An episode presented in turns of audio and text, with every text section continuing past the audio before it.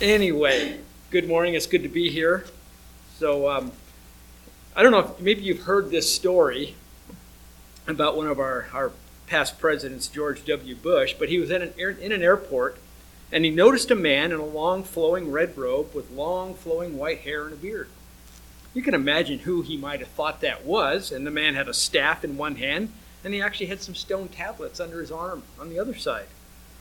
And so George was, was sure that he knew who this guy was, or thought he was, or at least he looked like him, so he, he walked up to him and he said, Aren't you Moses? And the, the man just ignored him and stared looking in the distance.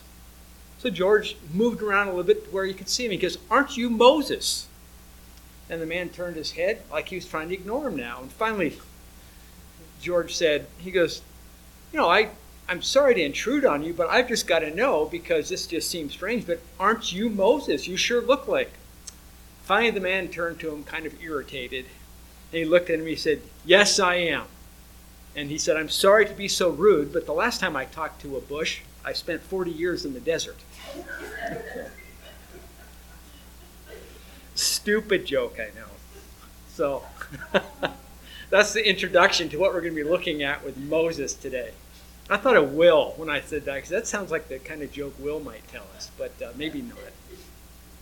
Today, as we uh, return to the story of Moses, um, well, we're going to look at an incident that, that occurred just like, that I just talked about um, in regard to a burning bush. And most of us know some of that story, if not the whole thing, but we're going to just pull some application from that. And, and that's what we're, uh, we're looking at in the life of Moses as we go through this. And I promise you that it's, we're kind of going slow at this point. It's going to pick up. But wait till we get to Leviticus and go through that verse by verse. So I am just kidding. I promise. So I'm, I've been listening through the Bible this year, and it's like when I got to that Leviticus, I'm just sitting there, oh my word. It's like, you know, this is just one of these times where I don't understand everything that's in there. You don't understand why it's all there, other than to show the holiness of God, which is what the law was all about. But I just think all the time, I am so glad that we live after Jesus. And, uh, and if you ever wonder about that, just read through a couple chapters of, of Leviticus sometime, just to find out all the things those people had to do, all to set up a right relationship with God, which, which the point was, it's impossible to do that. But we're, we're going through the life of Moses and just pulling some practical application from his life. Last time I preached, we had, we had looked at Moses as a, as a grown up, where he was um, of, at 40 or close to 40, if not there he had um, he experienced a major life-shattering failure as he committed murder, and then he ran off to escape his own death because uh, his his um, his adoptive father was going to kill him because of what he had done.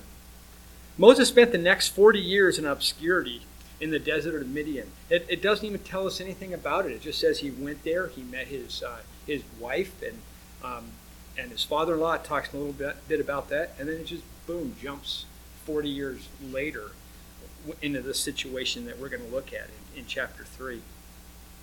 I'm sure at that point in Moses' life, he probably kept looking back on, man, did I ever mess up?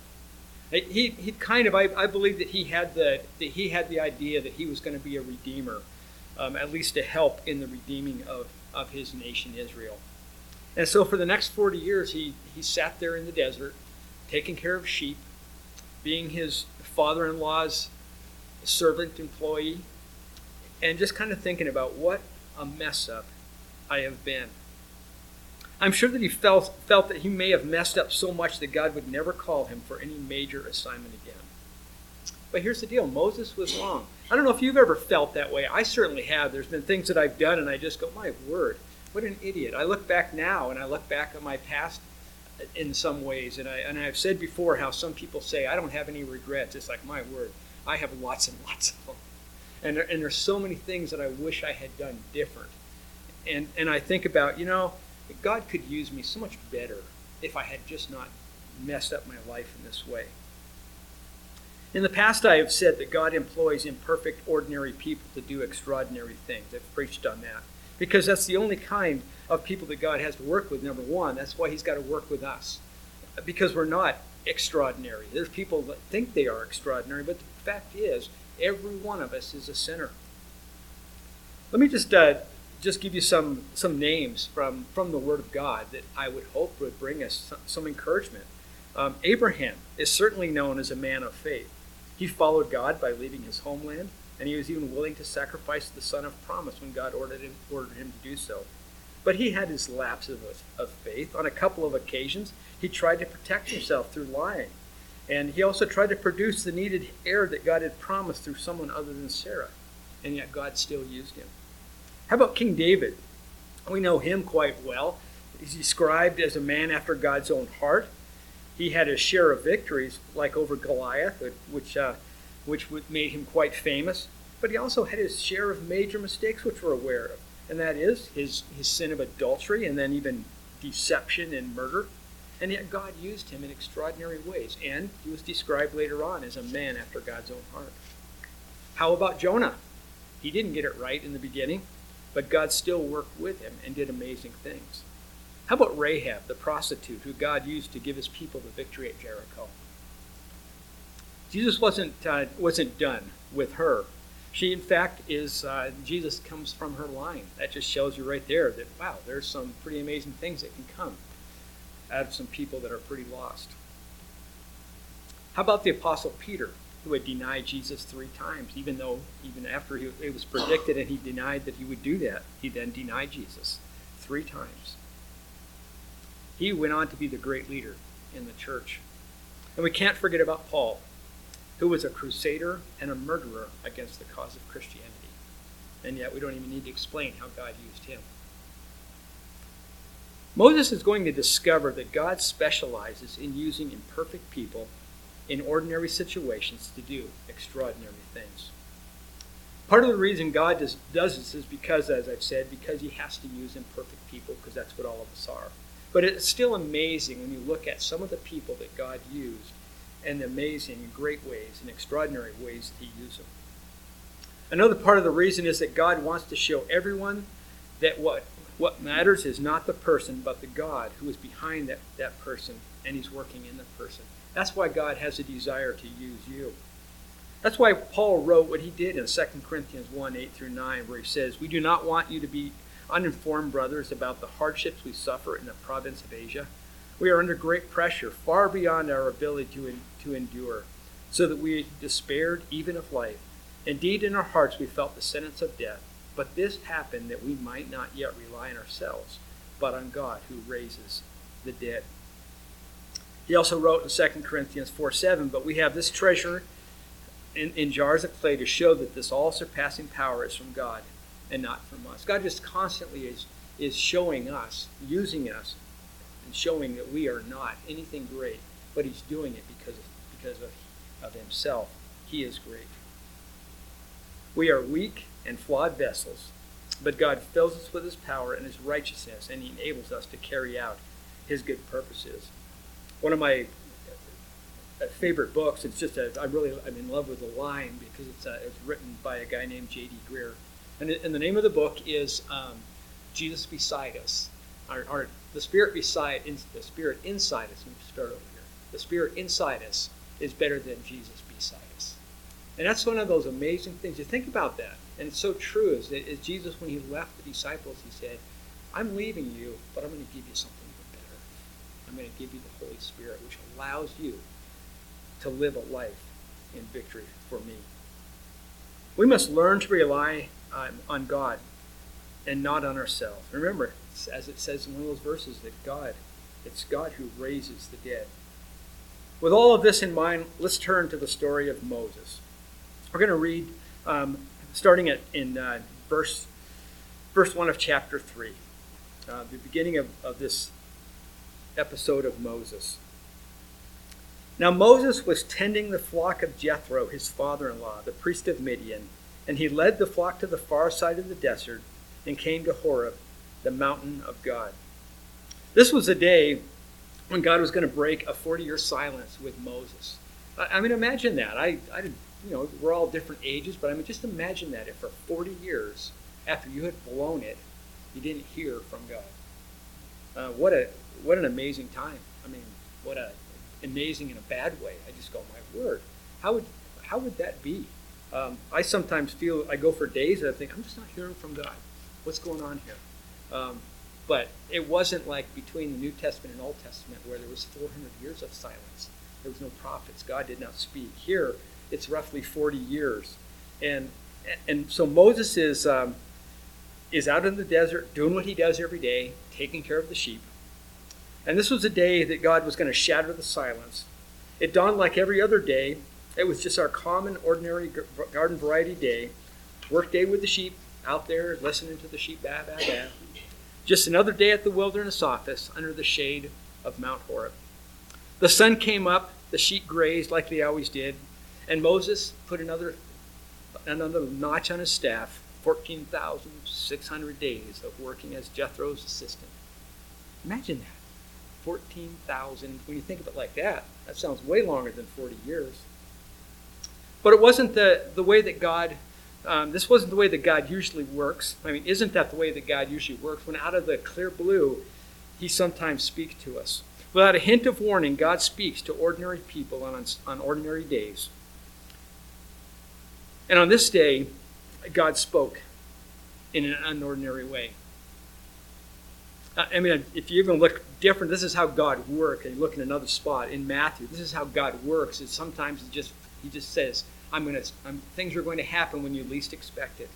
We can read in Matthew 24, 37 to 39, when Jesus was talking about the coming days, his return. It says, "As it will, it will be as as in, as in the days of Noah, so it will be in the coming of the Son of, of Man."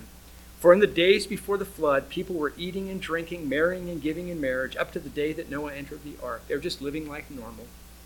And they knew nothing about what would happen, even though they'd been warned, until the flood came and took them all away. That is how it will be with the coming of the Son of Man. Jesus predicting his own coming. In other words, it will happen as an ordinary day when some people are getting married and some are getting buried. But until that great day, God will continue to step into ordinary days in extraordinary ways. The story continues in this case. Verse 2 There the angel of the Lord appeared to him in flames of fire from within a bush. Moses saw that though the bush was on fire, it did not burn up. So Moses thought, I will go over and see this strange sight, why the bush does not burn up. Moses said to himself, I said, I just love that. How strange. I was, I was just thinking that if I was, if that was the situation, I, I, I kind of gather that um, it wasn't real abnormal to see a burning bush out there through spontaneous combustion, lightning, whatever. But these bushes would imagine tumbleweed. That's what I always kind of picture. Um, it would just shoot up pretty fast. Um, but in this case, Moses saw a fire that was burning, and, and he said, That is strange. I shall go over and see what it is. I, have always just thought of that. There's just there's so many humorous things in the Bible, and, I, and I just thought my my response would not be that. Um, I, I used to read that story in the King James and not making fun of it at all, but I used to always uh, I used to always think that he should have said it's not in there, so don't look for it. I've looked, and I swear that I heard saw this one time, but it was like, hark, what the heck is that? I shall go over and see this what it is. And so I think that probably just came from us kids goofing off in Sunday school, if you could imagine me doing that. But it, but it, I'm sure that it did not dawn on Moses to go, wow, I think that God's over in that bush. I, I shall go over and see him. It, not at all. He was going, what in the heck is going on here? There's a bush on fire, but it's obviously continuing to burn and it's not burning up. So he went over there to see what it was. And you know, and this is often the way God gets our attention. God occasionally does something very unusual or, or extraordinary. But I, but I think that even more so, God does ordinary things in an extraordinary time. When you or I come across an extremely unusual event, it's a good idea to stop and ask Is God somehow trying to get my attention? I don't know if you've been in those situations. I have. And, but it's like we ought to stop and go, like Moses did. I better check this out because this is different. And so Moses went over and he and he saw and he got closer to the bush. In verse 4 it says this, when the Lord saw that he had gone over to look, God called to him from within the bush, Moses, Moses, and Moses said, Here I am. When did God speak to Moses? It wasn't with a with a shouting down from heaven or or in a mighty thunder or anything like that. It came from a burning bush, which was sort of ordinary, but all of a sudden, an ordinary thing became an extraordinary thing. But God didn't speak to Moses until Moses stepped away from his shepherding and moved toward the event that captured his attention. Unfortunately, I can just say that a lot of times, anyway, that we're not quite inquisitive enough. When, when something is happening, we often don't stop in our tracks and turn aside and consider what is happening in our lives and, and, and listen or see what God might be trying to tell us. Moses did the right thing. He moved toward the situation, and that's when God spoke. God said this Moses, do not come any closer, God said. Take off your sandals, for the place where you are standing is holy ground. Then he said, I am the God of your father, the God of Abraham, the God of Isaac, and the God of Jacob. And at this, Moses hid his face because he was afraid to look at God. A lot of reasons why Moses would have been afraid to look at God. For one, he he'd been raised and trained um, as a youngster in, in the ways of God. That becomes pretty obvious in a lot of the things Moses says and does in time. And he knew that, that God was, was not to be looked upon. And so there was fear there. I think that he also had some fear because it's like, oh my word, I haven't heard from him for 40 years after I messed up like I. And now he's here to thrash me. And I could just imagine that, that there was not only reverence, but there was some fear there. I, I kind of think that in modern days, we might have Moses might have been looking around, looking for the uh, looking for everybody behind the rock. All right, where's the cameras? You know, if this had been modern times, we would be going. Um, are we on candid camera? If anybody remembers what that was, but um, or or something like that, America's Funniest Home Videos or whatever. But then when he saw no one, he said, "I'm here," and uh, and and that's one of the greatest responses that Moses could have had. He said, Here I am. And then God said to him, and told him who he described who he was. And that's when Moses hid his face because he was afraid to look at God. And then and then God's when God spoke to him, Moses was standing, told him that he was on holy ground, and holy ground required the removal of his shoes. It doesn't tell us that he did, but I bet that he did take his shoes off. And what, but what made it holy ground? It was simply the presence of God. The special manifestation of God's presence made that spot holy ground. Before we move on, let's consider what else God said to Moses. God said, "I am the God of your father, God, the Father. Um, I am the God of your father, the God of Abraham, Isaac, and Jacob." This passage tells us that Moses immediately hid his face from God because of fear.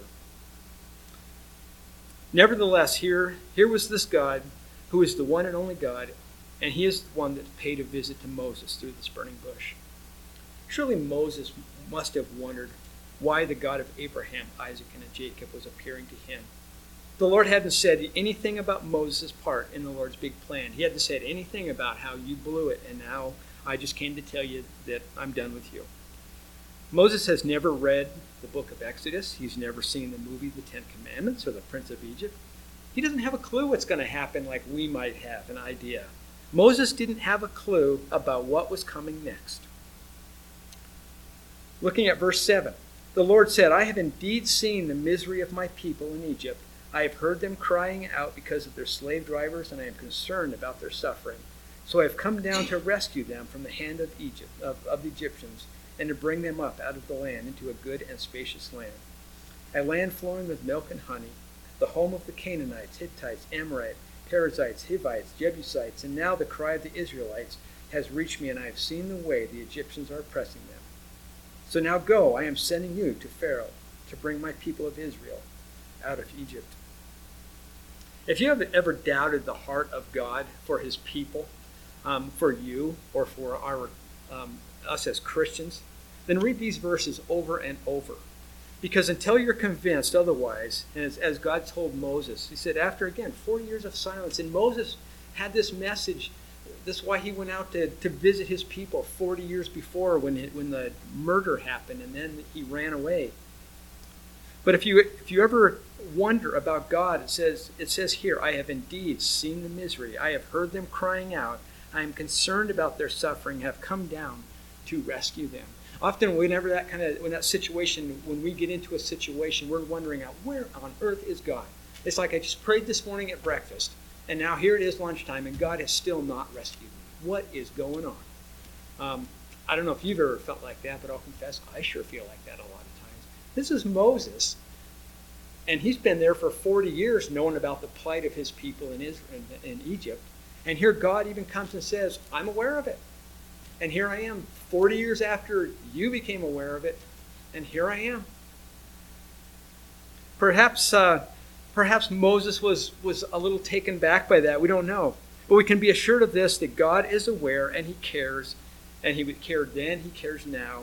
He is touched by what he saw, and he wants to help, and he plans to help. Satan, our enemy, wants us to think differently. He wants us to, to think that God has forgotten about us and doesn't care.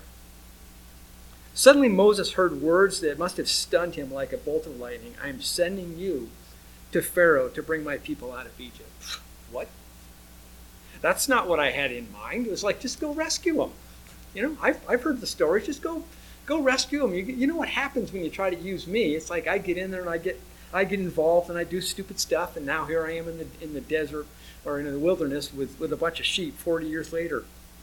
But that, but it's like Moses here is just going what what say what? Send me send me to Pharaoh of all people to do what?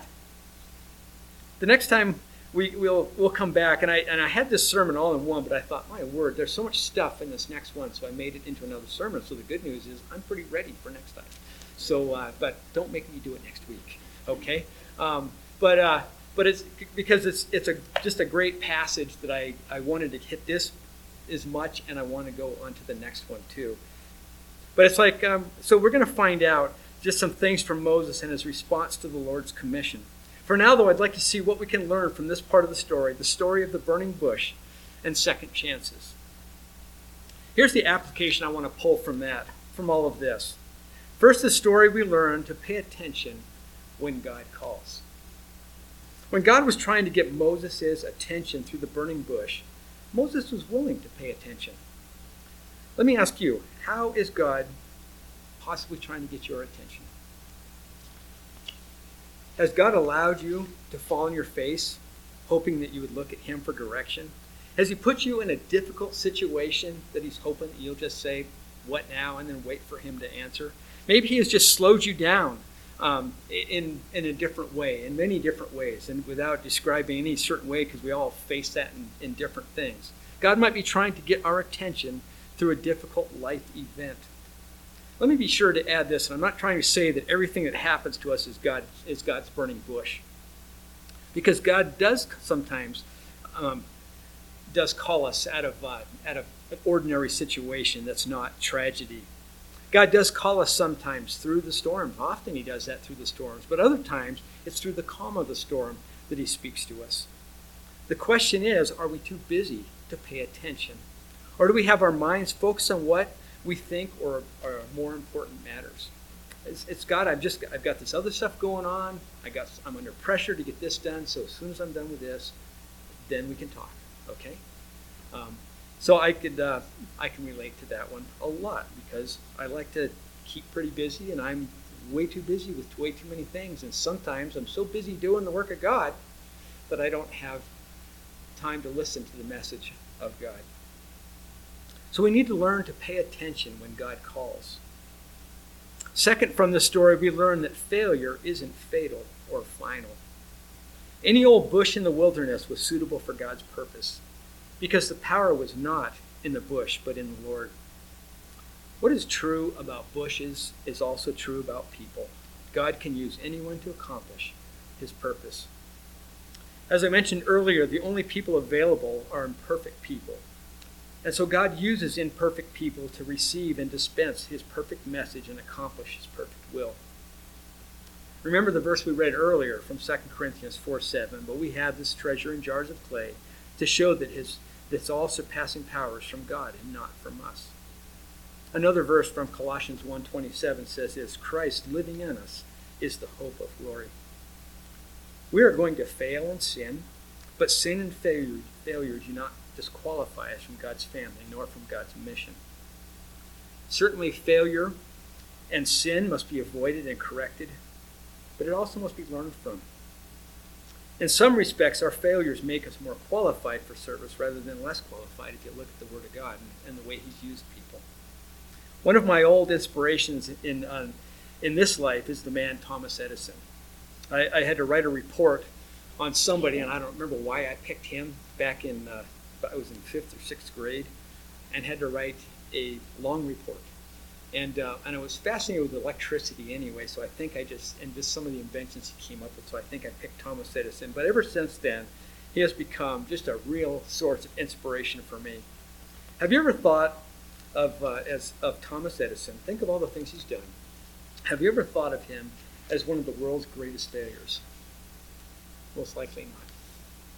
You think of him and all the great things that he did. This man tried more, think of this, he tried more than a thousand times, um, it, a thousand different ways to light a light bulb until he got it right. A thousand. More than a thousand until he finally got it and went, aha, that's it. There's not many things that I've tried 50 times before I've given up on it. It's like, have you ever failed at something a thousand times before you got it right without quitting? And actually, Edison didn't look at any of these failed experiments, and he had lots of them, not only in the light bulb, but in other things. He just kept doing things. He never considered them a failure. He always described them as this he said he regarded them as a step in a long process. But late in his life, something happened to, to Edison that would have defeated a lesser man. Thomas Edison's son, Charles, who by just happened to one time, uh, he was the governor of New Jersey. He tells this story that on the night of December 9th, 1914, Edison Industries was virtually destroyed by fire. Edison lost $2 million that night, and much of his life's work went into flames. Now, think about that. In 1914, how much $2 million was. And he was only insured for 238000 because the building had been made of concrete, and at that time it was considered to be fireproof. Obviously, it was not. Charles Edison, the, the son at this time, was 24 years old. His father, Thomas, was 67. The Edisons lived nearby the facility that was on fire. Charles ran around when the fire broke out, and here's this building and just in, in massive flames from, from the descriptions of it. He was running around frantically trying to find his father who was often at the lab in late hours of the night. He was concerned that he was inside the building. He finally found him, and he was standing near the fire. He described him as his face being ruddy in the glow, his white hair blown by the December winds. And Charles said, My heart ached for Dad. He was 67 years old, no longer a young man, and everything was going up in flames. Thomas Edison spotted his son Charles and he shouted, Where's your mother? And Charles said, I don't know. Dad, probably at home. And Thomas said, Go get her. She's not likely to ever see something like this again. I thought, that's real optimism. The next morning, he was walking around, uh, Thomas was walking around the charred embers uh, with all his hopes and dreams burnt up. And he said, There is great value in disaster. All our mistakes are burned up, and thank God we can start anew.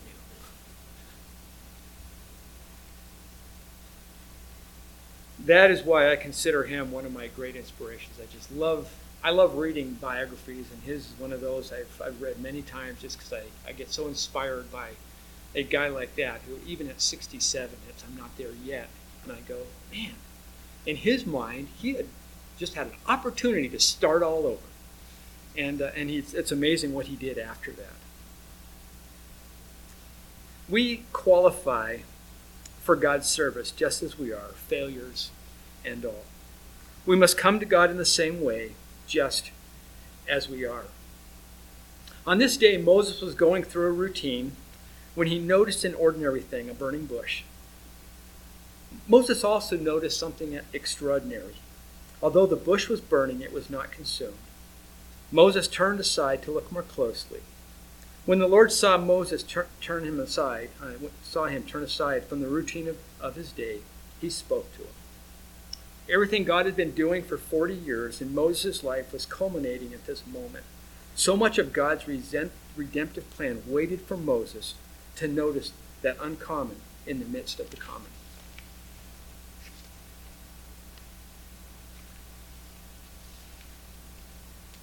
There will be times when we are so immersed in the ordinary details of life that we may be oblivious to the extraordinary that is right next to us.